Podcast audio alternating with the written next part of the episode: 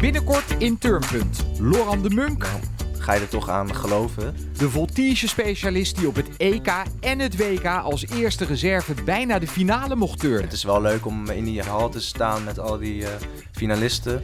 Maar uiteindelijk toch knarsetandend moest toekijken. En dan zie je toch dat er een aantal eh, afvallen. Degene die mij net uit de finale hebben gekikt. Hij weet nu, ik hoor erbij, Ik had daar net zo goed gewoon kon- eh, kunnen staan. waar hij vroeger nog wel eens gebukt ging onder twijfels. Af en toe heb je van die, van die dipjes en dan denk je, ja, ja waar doe ik het voor? eh? Het jaar 2021 maakte van hem een turner met vertrouwen. ja, en, en nu gaat het eigenlijk pas beginnen.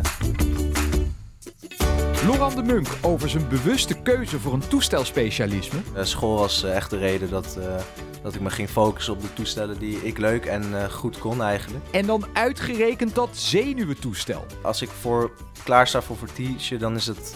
Die spanning is nog heftiger dan bijvoorbeeld bij andere toestellen. Over zijn hechte band met club en huisgenoot Casimir Schmid. Hij stimuleert me in alles wat ik doe. Zijn steun en toeverlaat in goede en in slechte tijden. En dan eh, komt hij altijd naar me toe van, eh, ja, wat is aan de hand? Eh, hoe hoe kan ik je helpen?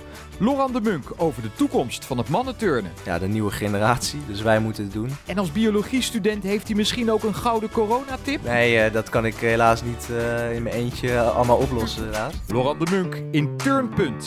De podcast die van turnen geen punt maakt.